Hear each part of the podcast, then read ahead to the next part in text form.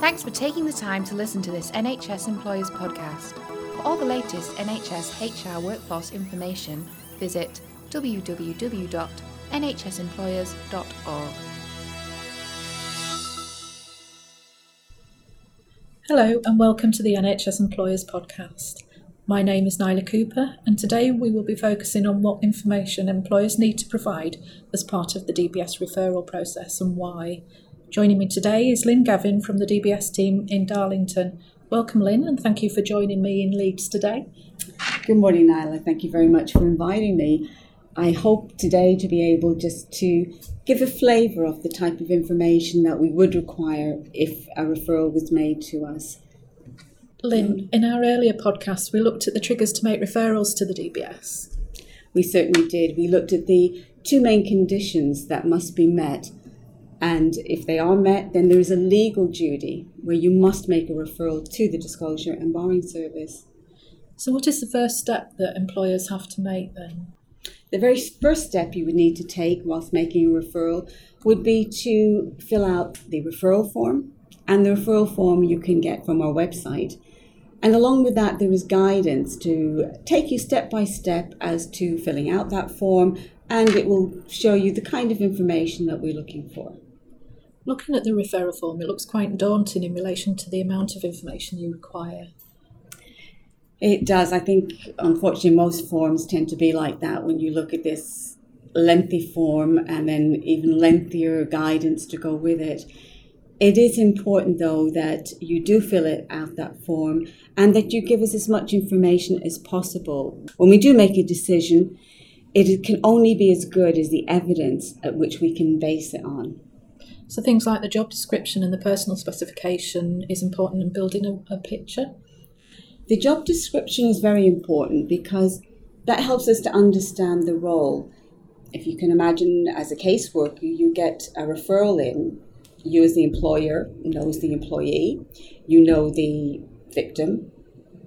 As a caseworker, you don't have any of that background, so when you're looking at this, you have to try and understand not just the incident, but the picture of, exactly what has gone on. So it's very important to us that you actually paint a picture for us to help us understand.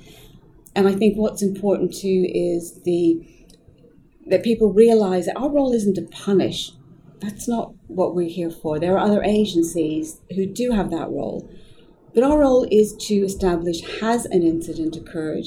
And if it has, is there a future risk of harm to the vulnerable, to vulnerable adults or to children? And that's when we would base our decision as to whether someone should be included in a barred list or not. So, how about the application form? Is that also important? Application form is very important, and I think people have said to me in the past that what on earth has that got anything to do with the incident? But it is important because it shows us has that person had steady employment? Or have they gone possibly from job to job to job? And it also shows us their work history. Have they, um, has there been previous warnings maybe in a past job? So all of that is very important. So what about a volunteering role? Would that be important too?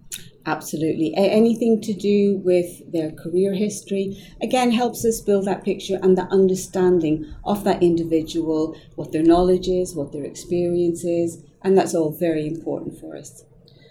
So you'd also need an employer to inform you of any internal investigation they'd held or any referrals or involvement they've had with an outside agency such as police, social services, etc.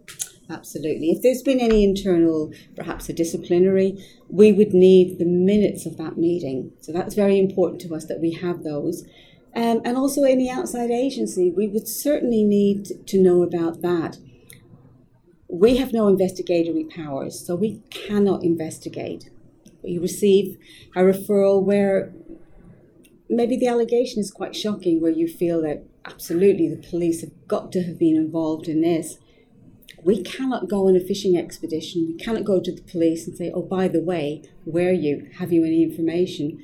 But if you tell us they were involved, then we can go to them. Then we can get the information we need.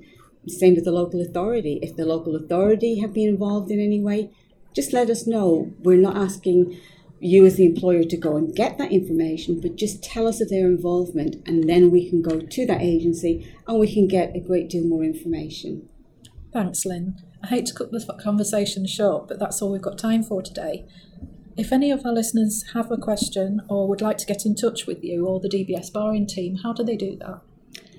If they would like to get in touch with us, we'd be very happy to hear from anyone and guide and help them in any way we can. Our helpline number is 01325 953795. Now, the helpline is manned by a group of people who are very experienced and very willing to help in any way they can. If you're unsure whether you should be making referral to us, if you're filling out the form and you're unsure of what you need to include with it, then please just pick up the phone and talk to us. We'll be very happy to help in any way we can. That's brilliant. Thanks, Lynn. You can also find more information on the NHS Employers website or by dropping us an email at the usual mailbox address, which is employmentchecks at nhsemployers.org. Thank you very much for listening.